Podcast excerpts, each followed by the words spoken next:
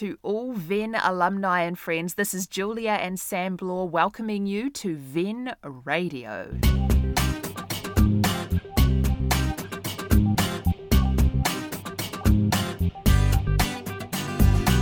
Yes, welcome to the program. You might have picked up the subtle title change there from Venn Lockdown Radio to Venn Radio.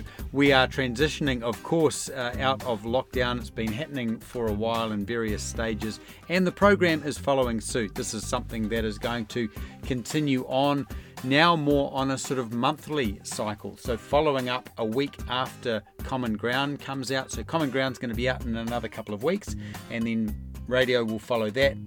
And then it'll follow monthly in much the same way. Yes, we are going to continue with a bunch of great conversations with alumni. That's right. And so you'll be able to hear familiar voices. We'll touch base with some staff members, but we are going to switch that up a little bit as well. That's right. We're not going to be starting and closing with Nathan and Olivia every time anymore, although we are starting with Nathan in just a few moments. But we are going to be hearing from various Venn staff in different programs. I hope you have all been enjoying getting back to some sort of regular life. Kids back to school, kindy, back to work potentially. Some people are still working from home. That's right, and having to now come up with different excuses than lockdown for watching too much TV. And we made the rather dubious call in the final week, just this weekend gone, to get Disney, which seems a little after the fact. Disney Plus. Yeah, it probably would have been handy to do something like that earlier on. Yeah. But no, not us. Now we're just cottoning on to Disney Plus now. All the great movies we should have been watching. And actually, there are some great movies on there. Swiss Family Robinson. Here in Walt Disney's production of Swiss Family Robinson is all the excitement you could ever wish for in a motion picture. Full stop. That's all we need to say. It was a favourite childhood movie, and we watched it again the other day. Home Alone. When the McAllister family left on their Christmas vacation... Did we miss the flight? No, you just made it. Yeah! They forgot one small thing. Have yourself... I have a terrible feeling. Christmas. Did you lock up? Let yourself be light. Do we set the timers on the lights? Mm-hmm. What else could we be forgetting? Our troubles will be ours. Kevin! Ah! Home Alone, which is actually quite freaky. Watching that again with kids, I'm like, oh my gosh, this is scary. That's right, there are some scary bits. I'm going to give you to the count of 10 to get your ugly, yellow, no-good keister off my property before I pump your guts full of lead. 1, 2, 10.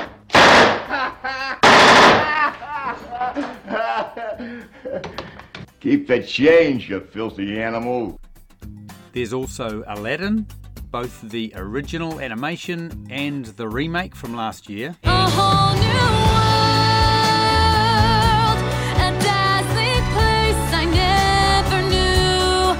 But when I'm way up here, it's crystal clear that now I'm in a whole new world with you. Now I'm in a whole new world. Aladdin, The Lion King. All the classics. Yeah. That's what we've been up to. That's what we got up to. That's what Level 2 has done for us. The last rainy weekend. We've got a great program coming up for you. We're going to be chatting with Dan Mazengarb, who did the internship quite a number of years ago, and recently with his wife Melissa did the VVP. That was just last year. We're also going to be chatting to Tim and Rachel Wilson. Rach again did the internship many years ago. And we're going to be finishing up talking with Donald Goodhall, who is on staff here as the director of the fellowship program, about that and the song that he wrote, the musical offering that he had in the last Common Ground. Singing in the Rain. But first we're going to be chatting with Nathan, not so much in his capacity as CEO for an update, but as the author of a piece that was in the last Common Ground on the doctrine of the Ascension. Nathan, great to have you with us. Good to be with you, Sam and Jules. It's almost in a slightly different capacity this time, isn't it? Yes, it is. Yeah, it is in a different capacity. On Venn Radio, not Venn Lockdown Radio. There we go. That's right, and I'm actually talking about something I've written, so I'm excited about that. Yeah, it's great. Now, look, one of the reasons you are is that we'd hoped to have Murray Ray on the program, and he's busy, as you know, Nathan, pulling together this amazing course for next week. Yeah, I mean, I'm really looking forward to this offering for Murray. He's going to be centering the course on the resurrection and exploring through Scripture what this teaching, what this doctrine is, but then flowing that through to our everyday lives. So I've been down in the office, I've been watching the readings getting printed out and sent out to people, and I've had a conversation with Murray around the course, and it's going to be great. So again, I just encourage you, if you're on the fence thinking about, do I do this course or not, jump in there and do it. It's a really good deal at $50, and think about maybe doing it with others too. Given where we are now, you can meet in homes with people, have dinner, then connect in with this course with Murray. It'd be great. It'd be a great course to do, and there'd be some good discussion that I'm sure will emerge for you from this course with him. Yeah, I'm looking forward to it. One of the upsides, Nathan, of not being able to get Murray is that we can chat to you about your article, which was in Common Ground, and not that the resurrection needs an exclamation point, but you talked about the ascension, which kind of is something of the ultimate exclamation point to the resurrection. Tell us a bit about that, and I guess our reluctance to focus on it. You refer to it sort of as almost the forgotten doctrine. Yeah, it's not a doctrine that we think about a lot.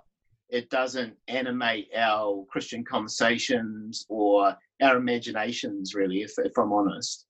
But I think it's a key. I think it's a key doctrine for us, and by neglecting it, there's some facets of our Christian life that are impoverished, I think. So he ascended into heaven and is seated at the right hand of the Father. This is one of the things that we confess in the creed. And I think one of the reasons this doctrine has almost fallen out of favour a little bit is because we, as Christians in the modern world, don't really follow the church calendar in the way that Christians in previous generations would. So there's a sense in which we miss this doctrine in terms of the church's year. So I think that's one reason that it's fallen out of favour a little bit, and one of the reasons actually why Venn in its various offerings is trying to highlight the importance of the Christian calendar to people, because it helps us to focus on the fullness of what God is doing, or has done and is doing and will do in the world. And it does focus on the life and the work of Jesus Christ in a particular way, including his ascension into heaven. So I think that's one reason it's sort of fallen out of favour.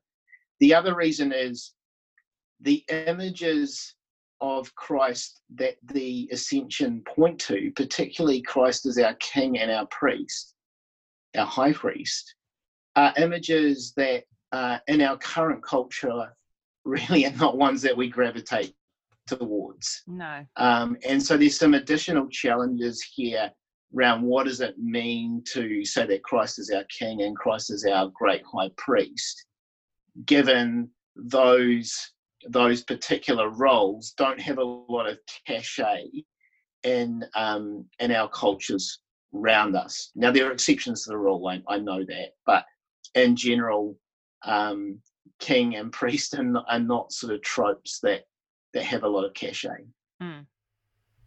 I love what you're saying about the church calendar and entering into the bigger story, the bigger picture of what Jesus actually did.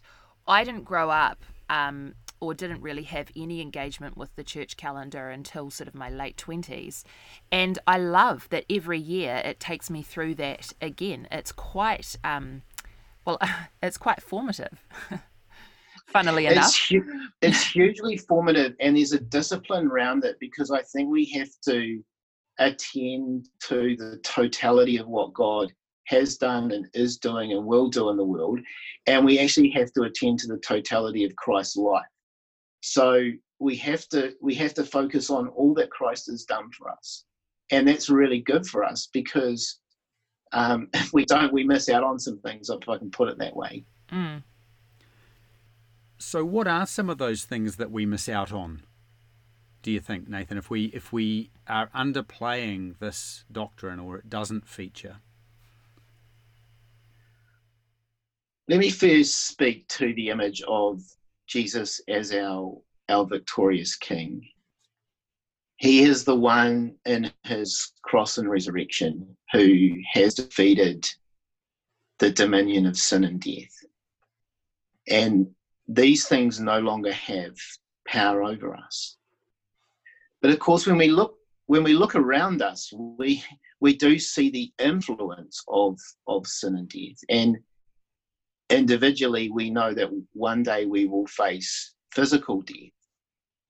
So by looking to Christ as our victorious King, we are reminded actually that victory that he achieves in his cross and resurrection is secure.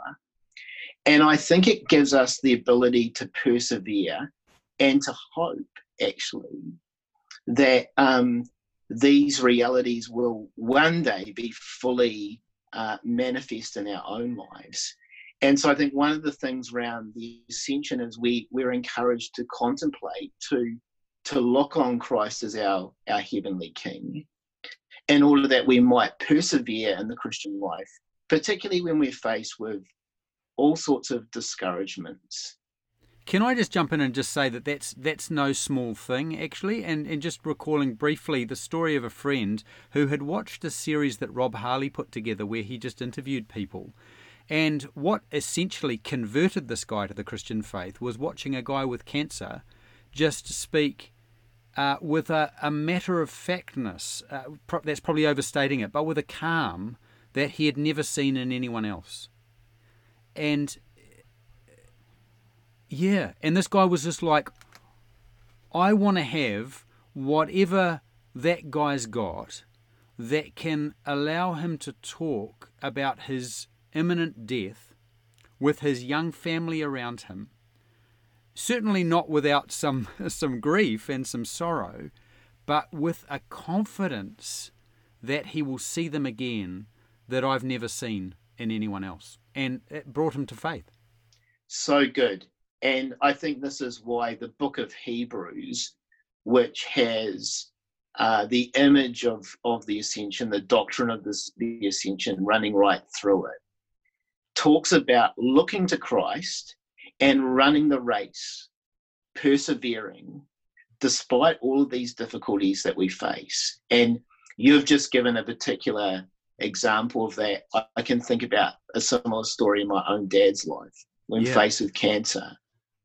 The reality was he believed that Christ had achieved victory over sin and death. And he lived in a way that others saw this very palpable way of continuing to live life well, if I can put it that way, in the midst of some difficulty. And I think partly it's because he had learned over his life to look to Jesus as the one who had achieved this victory. And if we don't have that image, I think that the risk is we actually get discouraged and we lose our ability to persevere. So this is where, for me, Christian doctrine really does land on the ground. When we really take hold of these teachings, they do actually have everyday, mundane implications for us. Nathan, just going back to the high priest imagery, what does that actually mean for our everyday lives? Again, I find this a hugely encouraging image, one that at certain moments in my life has been an image that I found hugely encouraging. So Jesus is the one who has, as our high priest, made a way through his sacrifice at the cross into, using the language of Hebrews, the throne room of grace. And what we are encouraged to do, because of the fact that Jesus has made this way for us, is to join with Jesus in prayer in our own time of difficulty or need. So Jesus is actually praying for us. Now, I've found this hugely encouraging during times of difficulty and challenge, knowing that Jesus as my high priest is praying for me. And it's provided motivation, if I can put it that way, to join with him in prayer when I've faced certain struggles. More than that, I think the image of Jesus as our great high priest, Hebrews says, he is in every way as we were without sin. He's able to sympathize with our particular weaknesses. So we have a great high priest before God who understands all the challenges of what it means to be human. And therefore, because of that, we're encouraged to join with Jesus in prayer. Totally. Nathan, you and I are going to have a longer conversation about this for a podcast, we're hoping. And one of the things that I might put to you then is people challenging that notion a little bit when they maybe think of some things that Jesus didn't experience, like marriage or like being a parent. And so struggling a little bit to see how can Jesus feel what I'm feeling or going through as a dog-tired parent right now. I've got some ways of approaching that question. I know you will too, but maybe if we leave something for the podcast rather than talk about that all now, we might leave that as a bit of a teaser for some aspects that we could delve into in that. Sounds great. Yeah, but we might have to wrap it up then, mate. Thank you so much for making the time to have this conversation. Great to chat to you in another capacity, not just for an organisational update, but to begin to unpack with you the richness of this doctrine of the Ascension. Thank you. It's a joy to be with you both. See you later.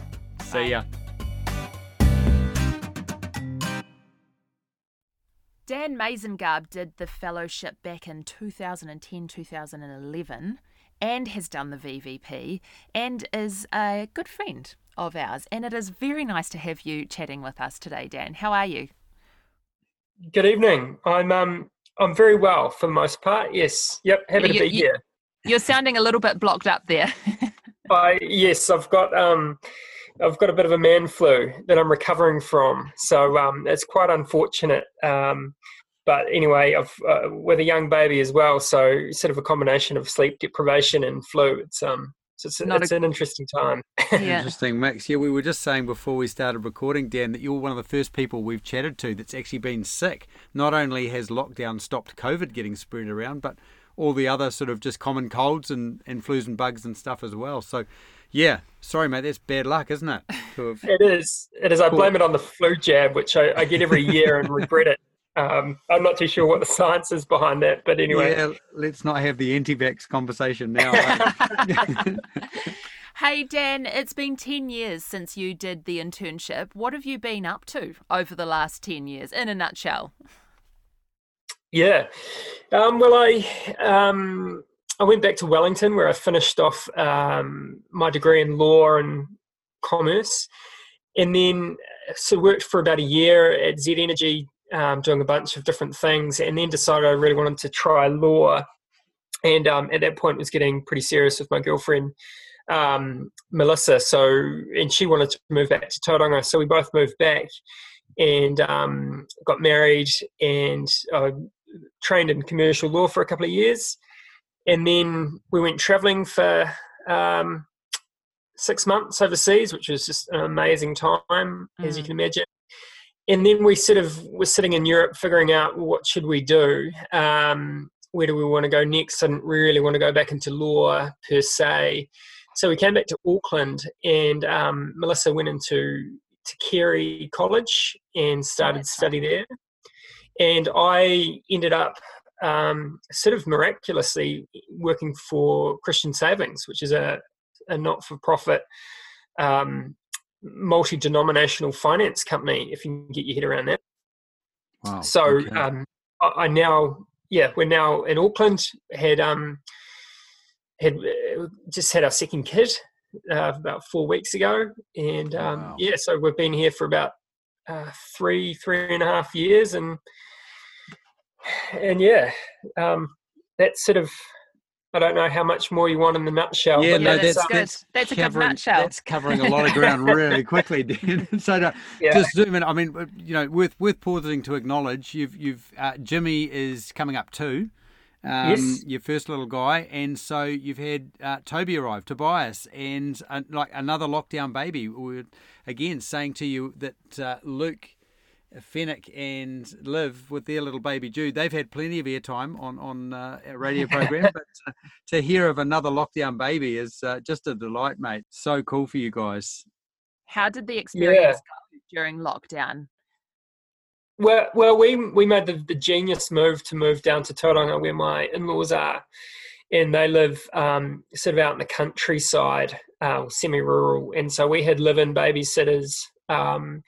We had all that family support, and we had a nice sort of nature reserve off the back of the property. So lockdown was actually really, really good. I obviously I still had to work my usual hours, which was a bit stressful at times from the garage. But, you know, I sort of almost feel guilty for saying it, but I actually really enjoyed lockdown, lots of family time. Mm. Hey, Dan, we've got people listening who will be alumni from our internship program, now fellowship program, but also from the VVP. And you and Mel, going back a bit now, did that together. That was last year, I think. Yeah. No, we... I had heard from some close friends of ours, Karen and Juanita, who had done the pilot program about it, and it sounded really, really good. So, and we also knew that we were pregnant with our second child and that my parents were moving out of Auckland. So we had this golden opportunity to use the free babysitting service. And it was really, really good. I really, really respected the way that the course was set out. They don't just feed you full of knowledge and then say good luck. They really take the time to sort of, I guess, present these ideas and let them sink in and let them take root in the way that you're going to live. So, Melissa and I really enjoyed it. Were there things that you're doing differently as a result of that, or was there sort of some aspect of your life you were able to put under the microscope at that time? Yeah. So one, I think, transformative thing we've started doing, and it's funny, it's a thing that we've wanted to do for years and years and years, and I don't know why we've never been able to nail it, but we've actually locked down a Sabbath routine. So, and this is pre-Toby, of course, the second child, but as soon as Jimmy would go down on a Sunday night, we'd get together, we'd have a really simple dinner, would light a candle, and we'd go through this routine of sort of gratitude and reflection, and we talk about certain things, and Melissa and I, you know, look forward to that little time every single Sunday. And I can see that if we manage to keep that up, I think that's going to take us on a very different path. You know, because it's a path that makes room for reflection and rhythm and routine. And we can already see just some of the fruits coming out of that time that we spend every Sunday. Mm. Dan, one thing I did want to just come back to before we let you go is your work at Christian Savings. Obviously, and we've mentioned on the program before, the economic realities of just what lockdown has meant and things are starting to bite.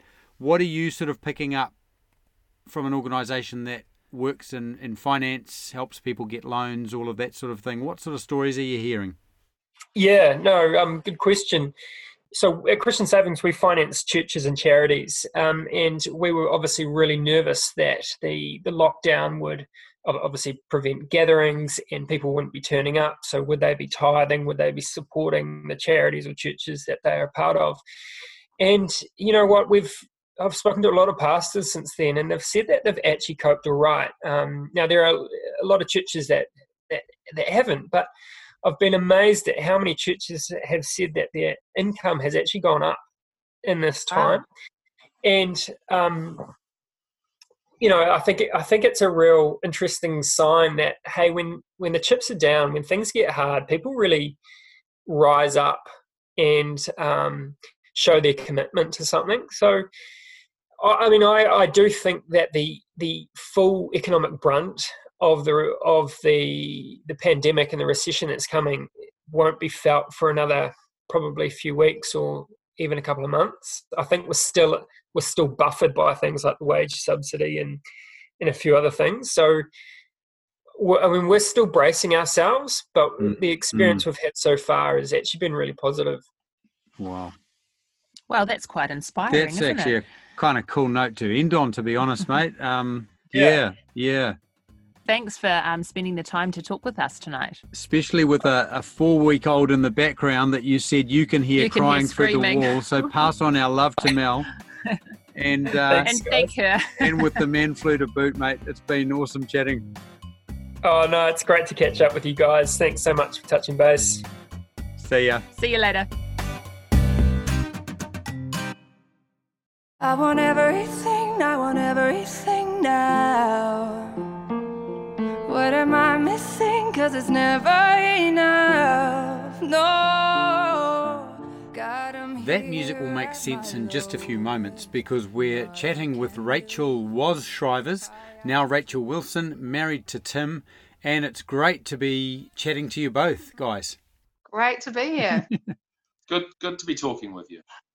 Rachel, you did the internship in 2009. That is a long time ago.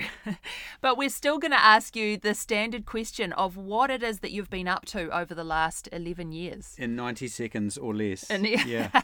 Good luck. 90 seconds? Gee, oh my goodness. Okay, let's go. I think for me it's quite a long journey from ideas and principles to people and actualities. It's something I've reflected on the last few years. It's funny because when I think of a couple of months before the internship, just finishing off my thesis, sending it away, being really proud of everything I'd written and just thinking, yep, I'm prepared to stand behind everything I've said and defend it to the death, and just so excited about these ideas, and it's time to save the world with my ideas. What was that thesis in, Rachel? What had you done that in? That was in education and economics. Okay. Yeah. And just And I think I just felt so blessed to be transplanted into this community of like-minded young people who really wanted to make a difference in the world. That was a huge highlight of my education. And during the year I worked with the duo Steve Thomas and John Fox. Awesome. And we researched education for most of the year, and I think I emerged from that year with a really strong view that education could be improved by paying teachers based on their performance, and I really held quite strongly to that view.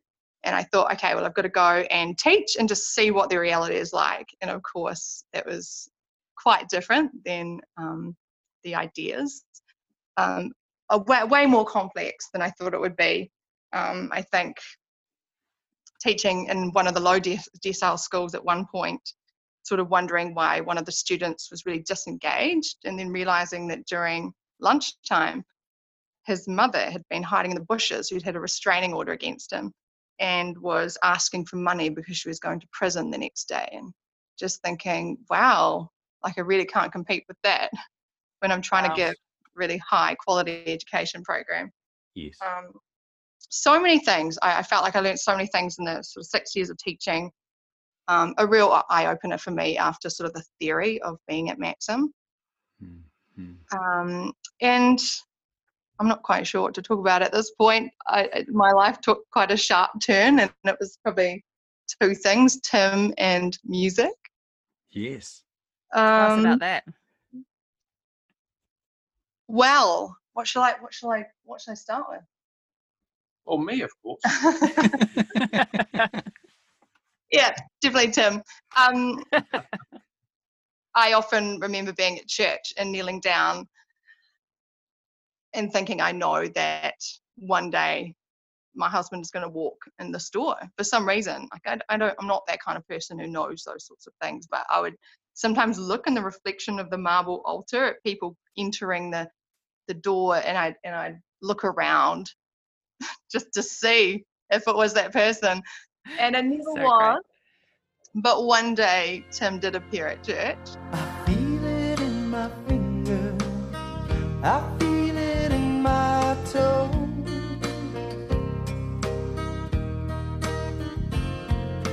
love is all around me, and so the feeling grows. And I didn't watch TV, so I didn't know who he was.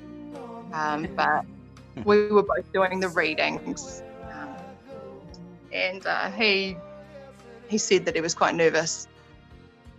So, why am I so nervous telling this story? I don't know. It's fun, but it's about a tender place in your heart. You can talk. So, well, I just remember, I mean, I saw Rachel, and I just thought she was beautiful.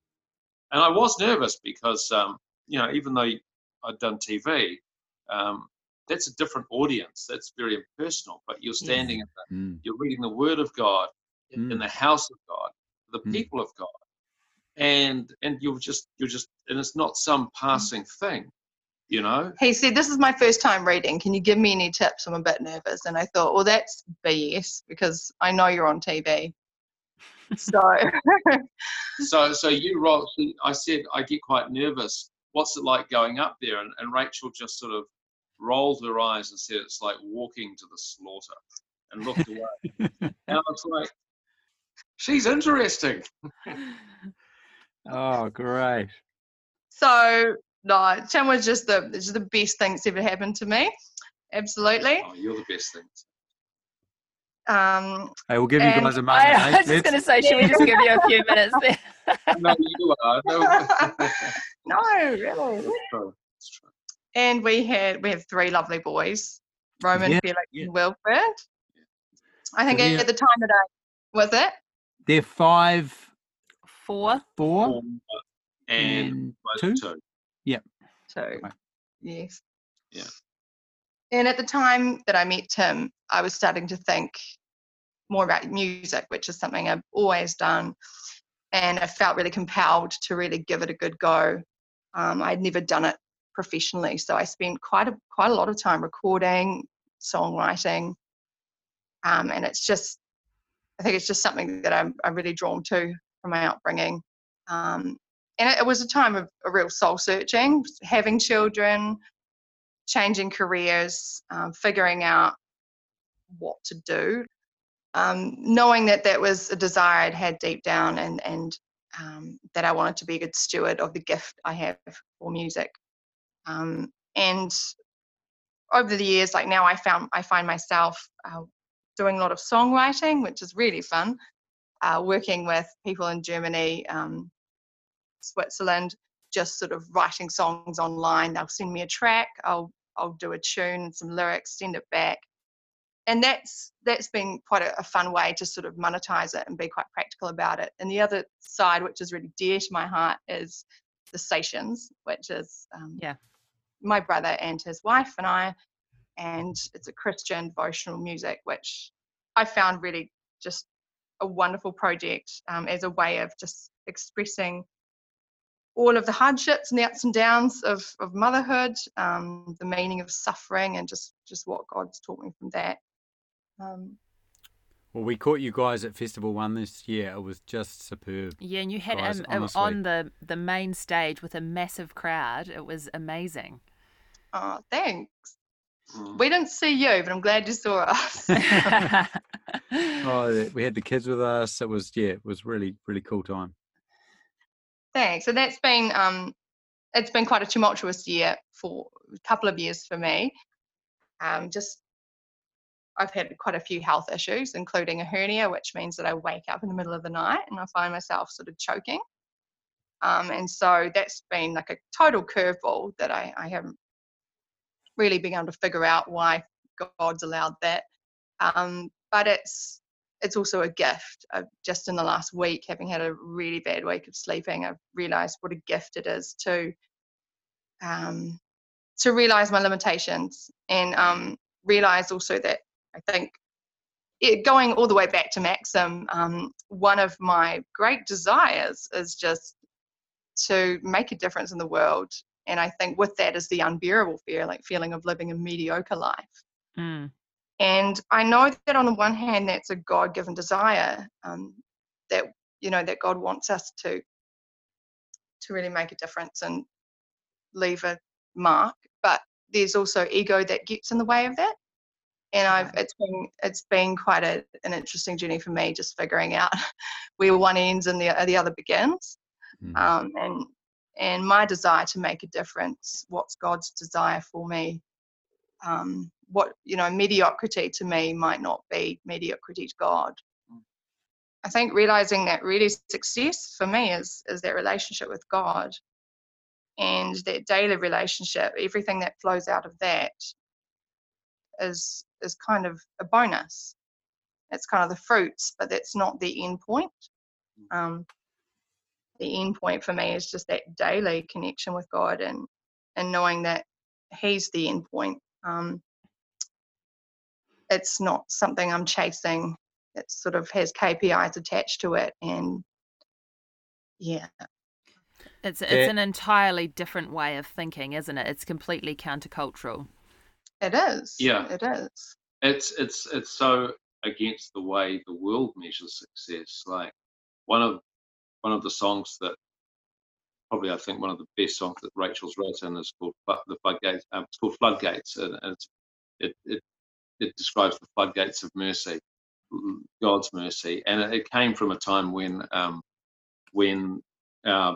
the third boy, Wilfred, just had silent reflux and wasn't eating, wasn't sleeping, and that was a time when we were so pressed. You know, as a couple, we weren't sleeping either. We were zombies. The other kids, yeah, they were going feral, and yet we were so close to God. And it was like this. It was actually, we felt such a closeness to the Lord that I've sort of, we got through it in a way, and I've looked back on that time. I'm like, how do I get back there? Yes. What's the way home? Yeah. And all of that's expressed beautifully in that song. In terms of things being a bit upside down and not understanding you, guys, when I was Googling to try and track down some of your music, Rachel, I actually came across an interview you did, Tim, with Michelle Hewitson for The Herald. And in terms of being misunderstood and looks of blank incomprehension, there was a bit of that going on in the interview, just in terms of people's response to your newfound faith at the time, because that's going back a few years now. Is that a common response? I think it was, because I was an avowed secularist. It's like, hey, this guy used to be one of us. Wait, what? I remember another journalist saying to me, we were talking about faith, and he said, "You're too smart for this," and I was like, you know nothing about my heart, you know nothing about my faith, but you have a cartoon of it. And I think I remember that interview. I think Michelle actually, she balanced that sort of blank incomprehension with the kind of engagement. There was sort of like, and we played up to one another, but it was a good sort of, I guess, face off between secular media and someone trying to represent faith in a way that's not necessary. I mean, often Christian people tend, and it's a spiritual value, tend to meekness. I still struggle with meekness, and I need God's grace in that. But I was fighting, and covered in the gore of atheists, and I loved it, and she loved it, and it was a great encounter. I think it'll be different today, and I think wherever she no longer works for the Herald, it will be different for her too. Hey guys, it has been great talking to you, and we could actually sit here all night and chat with you, but we should probably let you guys go, and we should finish up here as well. Thank you so much for taking the evening to hang out with us. Thanks, guys. God bless you guys. Thank you. See ya. I want everything now. What am I missing? 'Cause it's never enough. No, God, I'm here at my lowest, and all I can do is cry out to you. And the floodgates of mercy open up to me. Heartbreak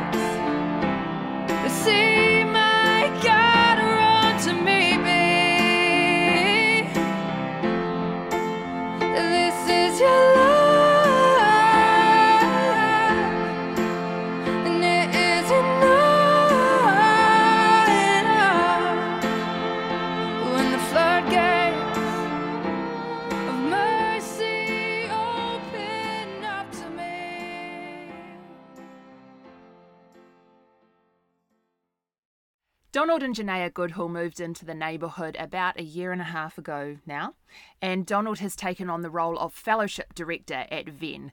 So we're working very closely with him, and it is lovely to have you joining us today, Donald. How are you? Oh, I am very well, thank you, Julia and Sam. Hey, mate. Hey, year and a half on, mate. How are you guys kind of surviving, thriving as a family? Not just around COVID. You're take it you're all here. I only saw a couple of kids half an hour ago, so they're still bouncing around. How are you all going? No, I think we're doing more than surviving. I think we actually are thriving here. We're loving it. Cape Horn is, I mean, it's pretty hard to complain. Cape Horn is a great place to live. Have really enjoyed Auckland. We obviously, when you move from Hamilton to Auckland, there's a bit of existential crisis going on. Are we doing the right thing? But by and large, man, it's been a great move for us. One of the things we thought would be great to do, Donald, was to get a bit of an update about the fellows. How have they got on sort of through COVID and things? How has it affected their fellowship? And, you know, we're into module 4 now. How are they tracking towards the end? Yeah, we're actually only weeks away from the end, which is, it's pretty sad actually at one level, and then it's a great joy at another. So we look forward to the graduation that'll be happening very early July. Celebrating with them. It's been a wonderful time to get to know them and see them, you know, really journey with them over this last 7 months.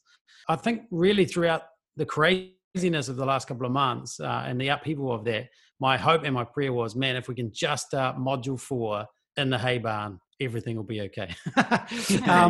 Yeah. And that actually was the case for us, which was amazing. Obviously, module 3 for us on the fellowship, it's a significant module, runs from March through May. Our fellows are out on placements or doing projects. And so each one of them was significantly impacted by the upheaval. We all had to work from home, and so they just kind of joined in whatever organisations they were working for. They just had to do it from home. So really it did, in many respects, provide quite a unique opportunity for the fellows. They're going to be the only, hoping, they're the only fellowship. They have to be the COVID fellowship and go through a kind of a lockdown. But it did provide a pretty unique opportunity for reflection. And then we did classes on Zoom. Zoom was really helpful for us to connect. Obviously, Sam, you and I jumped on there and did a bit of teaching, and that went relatively well considering all things. I'm presuming you think it went okay as well? Yeah. And I mean, we've laughed about this with them, but 6 out of 7 are introverts on this particular group. Indeed. And so we had some laughs about how that makes for a quiet classroom anyway, but then you add the sort of the quietness and people's reticence across Zoom. We had to sort of name that elephant in the room a few times, hey?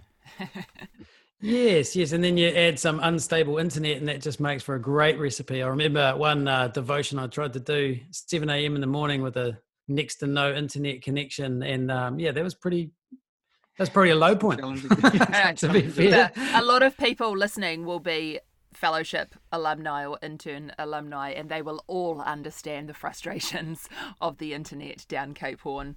Hey, the timing of chatting with you, Donald, is great because, as Fellowship Director, that occupies a lot of your time, and I know you probably don't get as much time to spend both appreciating music but also contributing to the music space as you'd like. And yet in this last edition of Common Ground, you've done this amazing piece that you've pulled together, a sort of a song, a musical offering really around Pentecost, Singing in the Rain. Tell us how that came together. Yeah, so it came together really by a conversation John, Denison, Melody, Cooper and myself had. We were asked to kind of think collaboratively about some artistic offerings for Pentecost. And we kind of unpacked some of the things that were on our hearts and on our minds. Obviously, the drought up here in Auckland has been in the media quite a bit in the weeks leading up to this time of Pentecost. And so we kind of quickly gravitated towards imagery of rain and water and the water of life. And then obviously there's just a stack of biblical texts and images and metaphors that are used by the writers. For me, there was another dynamic here, and that is I've always been, or for a long time been, drawn to this connection between Babel and Pentecost, you know, the confusion of languages, and then really one author says the transfiguration of that when Pentecost and outpouring of the Spirit occur, where the many languages then is kind of redeemed and wrapped up and goes forward, and you know the wonders of God are proclaimed. And there's this little passage in Acts 3 where Peter is, it's a little further on, but Peter is says this. He says, "Repent, turn to God, so that your sins may be wiped out." And then there's this little line that's always, again, grabbed my attention. It says that times of refreshing may come from the Lord. And so that was also in play, this kind of Pentecost, refreshing water. And so I thought I better record some rain, or go outside and find a river and just, you know, get my iPhone and record.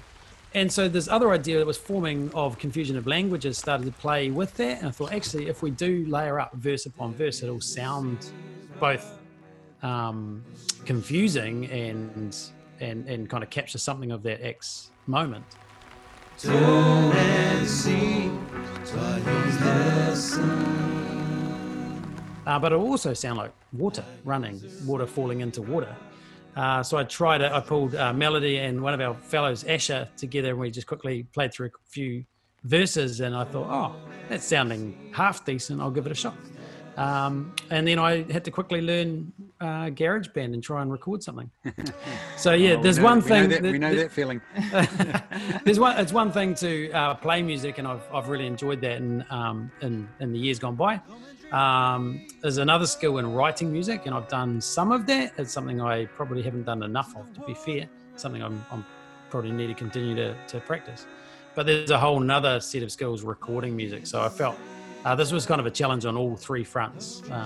But yeah, stoked to be able to create something that is an offering in this space when, you know, Pentecost is such a wonderful celebration in the church. Oh, yeah. I mean, it was just great, as was John's poem, and as was Noel's photo essay. You know, the three just went together so well. Yeah, well, we appreciate it. Thanks, Donald. And thank you for taking the time to chat with us today. See ya. See you later. Thanks, mate. To the water and light. Yeah, come.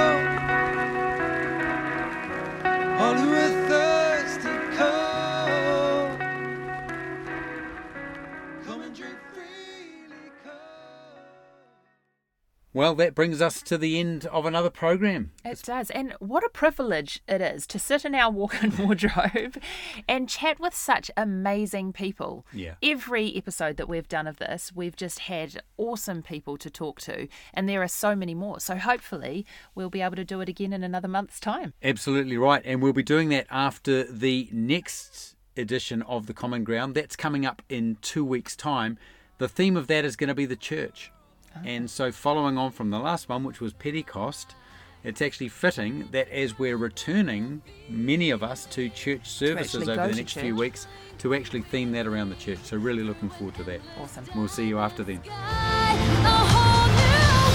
you dare close your eyes.